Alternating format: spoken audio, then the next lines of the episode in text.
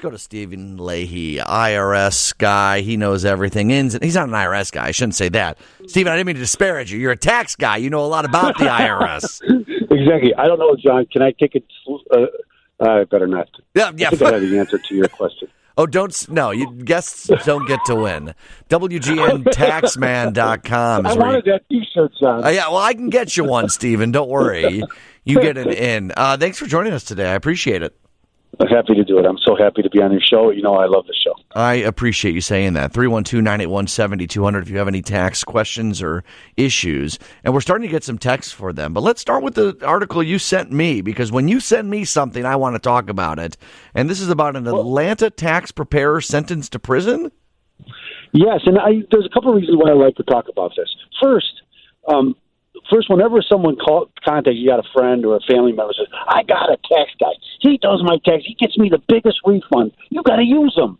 And uh, and people, you start getting all your friends and family, and you, you go to this guy, and he gets everybody a huge refund. And usually, what he's doing is he's he's in, inventing businesses that you don't have. Whoa! And they're and he's putting things in your tax return that aren't true.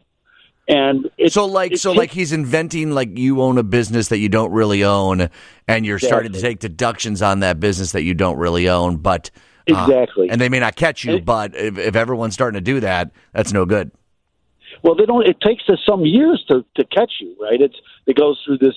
You know, when you file, you're going to get the money, and that's why people say, "Hey, they sent the IRS sent me the the money. It must be legit." And that's why they start telling their friends and family, "You got to go to this guy. It's it's terrific. The guys." And most people don't really study their tax returns. You know, I I like to study tax returns, Right. But most people don't, right? So most people aren't looking. And I've if I pointed out to them, "Hey, look, uh, the IRS will say to you, "Hey, what are these Schedule C deductions?" First, they don't know what a Schedule C is. And it's like, "Oh, I don't know. Uh, those aren't. I don't know anything about those." They're like, well, you put those on your ta- on your tax return, and that's what got you this big refund.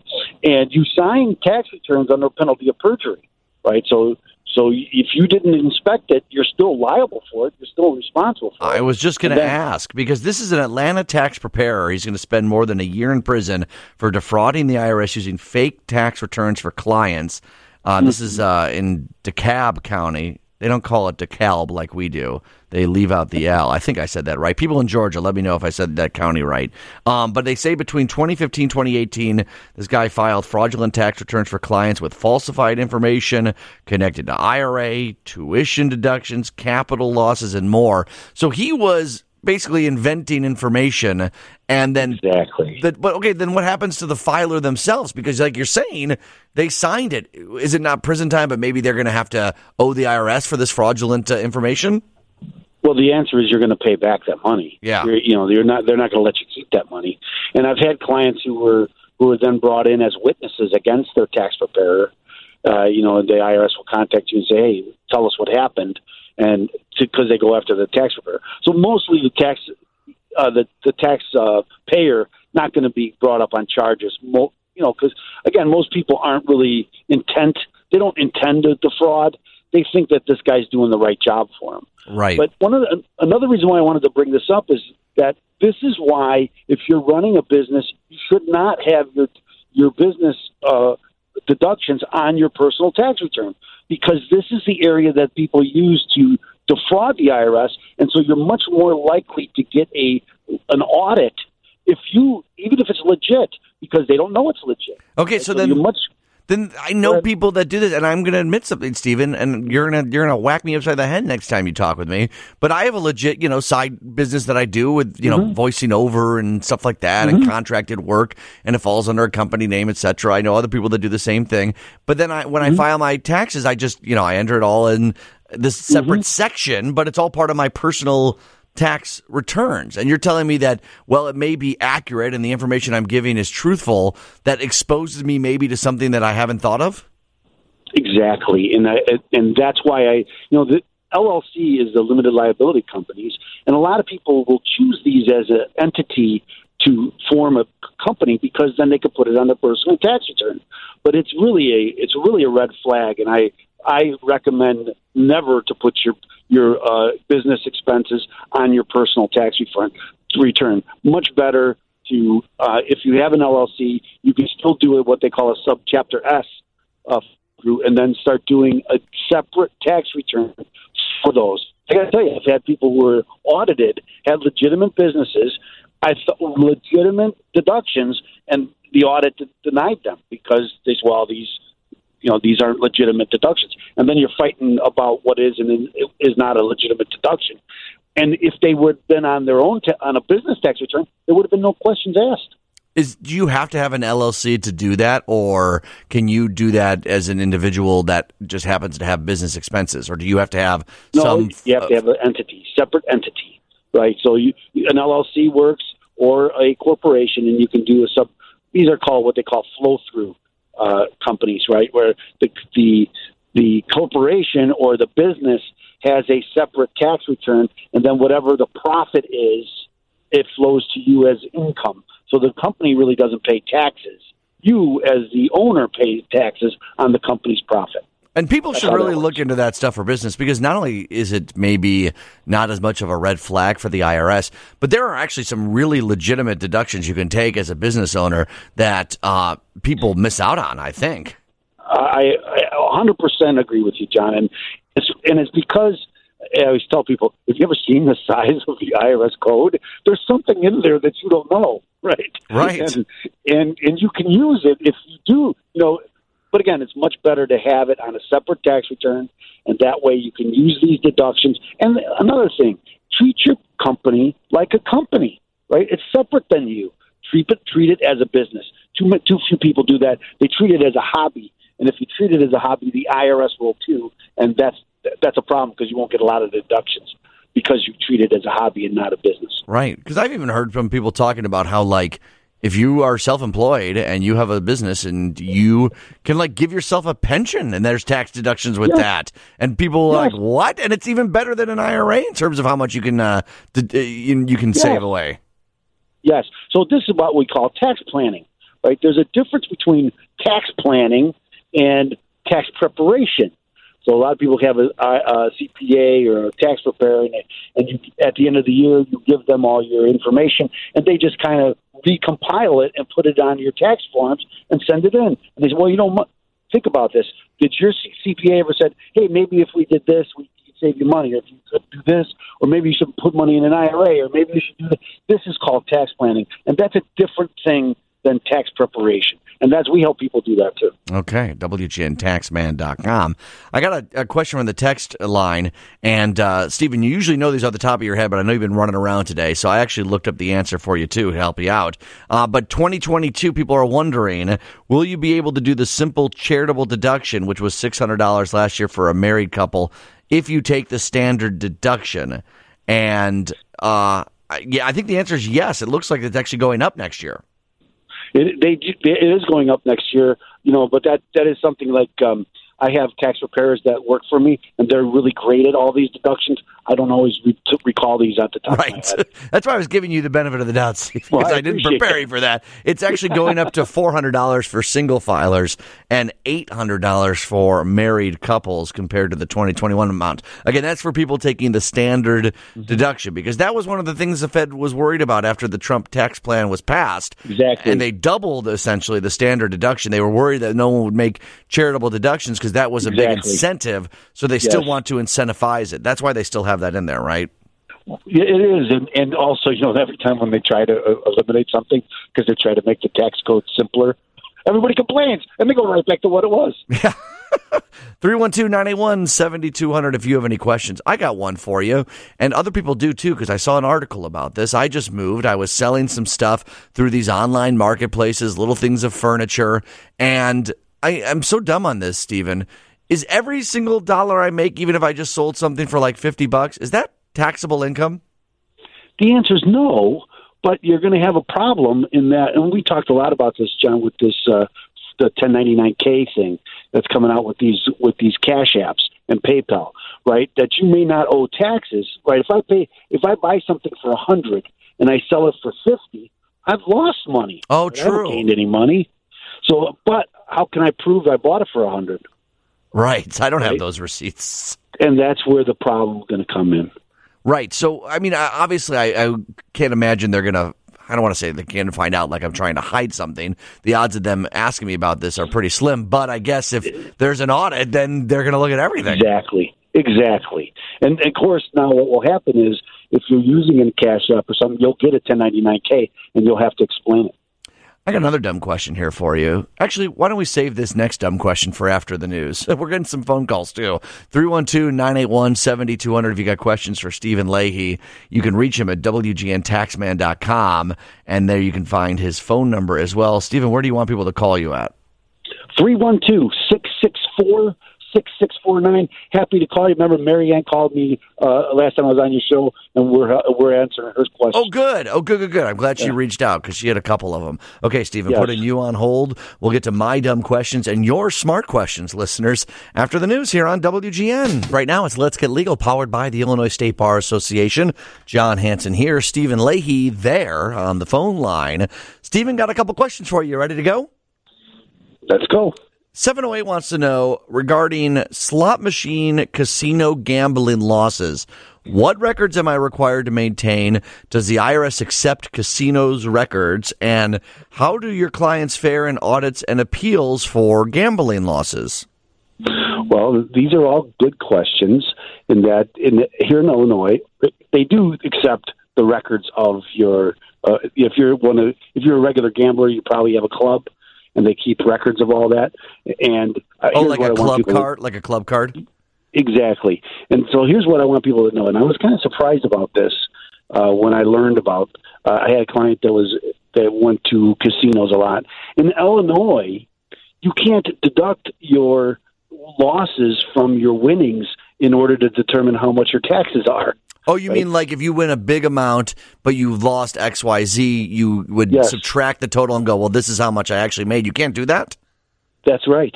That's right. For Illinois So state had- ta- income tax or for federal? That's no for Illinois state income tax, right? So that's five percent. I had someone let's say they did two hundred thousand dollars in in they won, but they lost two hundred and fifty. you pay taxes on the two hundred. Whoa. Yes, For in the state of Illinois. Wow. yes, different than the than the federal government. Under the fe- in the federal government, I That get makes no s- my losses. That makes no sense. I, that's what I thought. Usually, when it doesn't make any sense, it's like, wait a minute, this isn't right. And then, of course, it turns out it is right. That's what happens here in Illinois. Okay, And but so you have to, yeah. So to their question about audits and appeals, I assume it's it's it all comes down to what it always does, right? The record keeping.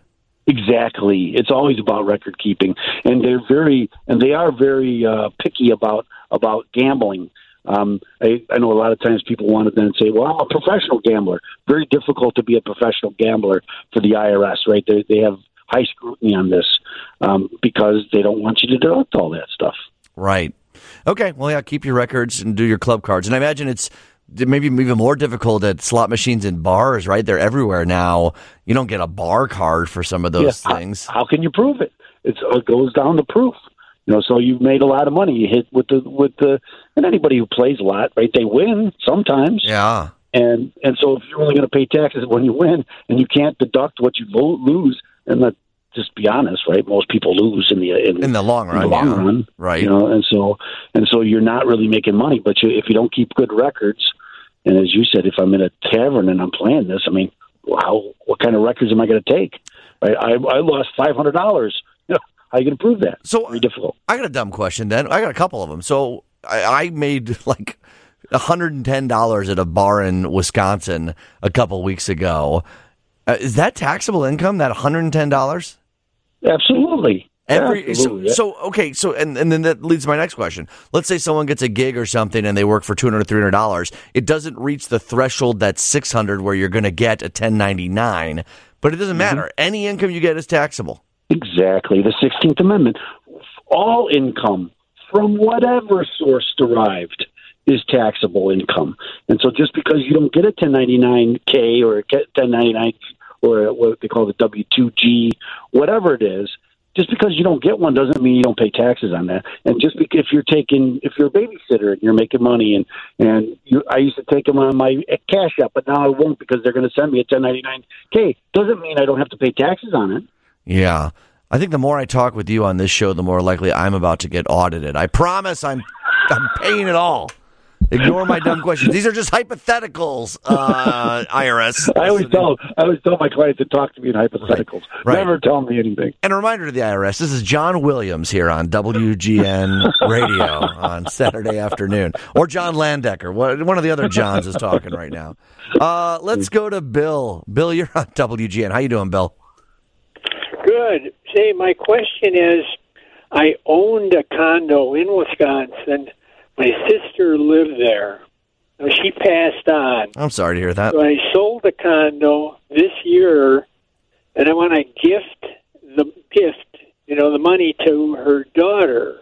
hmm So the question is, how do I report this to the IRS? Interesting, because you want to do it the right Well- way. What are you thinking, Stephen?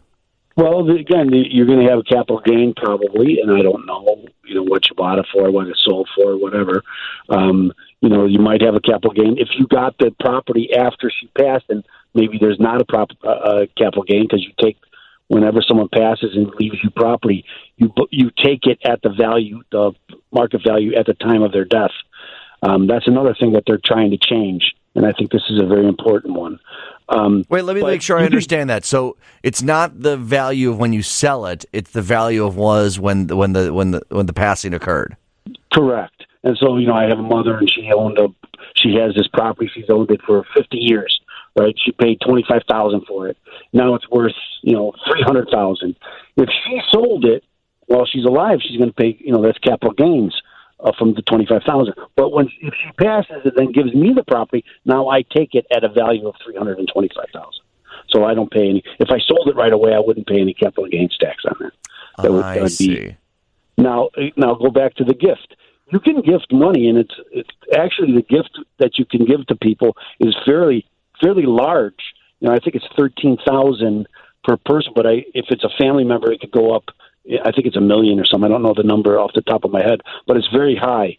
And that and and the person that you give the money to, they don't. It's not their tax obligation. The one who gifts it, it's your tax obligation. Okay, so if they get You it, do they do it. they have they, they have to report that as a gift? But it may not. It's it may be sheltered from income tax. Correct. Correct. Okay, Correct. so should the person Bill who gets should, the gift doesn't pay taxes on it. should Bill like write a letter and get it notarized or something? Like, what's the best way to like record keep that? Well, he could.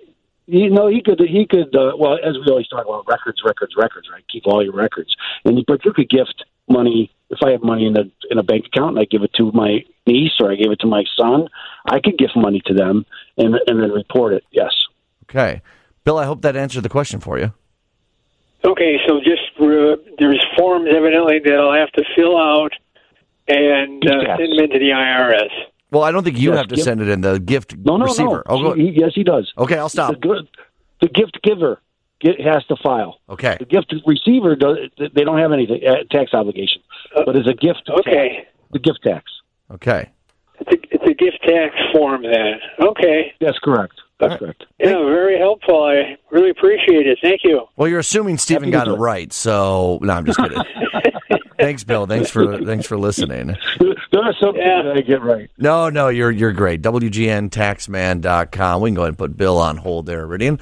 Um, by the way, someone texted this in, and I do say this a lot. I often preface questions by saying this is a dumb question. And I know I've been taught by my teachers and everyone in the world that you don't, there's no dumb questions. Of course, there's not dumb questions. I guess I just feel dumb saying them. And I say that sometimes to try and prompt other people that, hey, this is a space for any question out there. So don't feel like any question's dumb. Mm-hmm.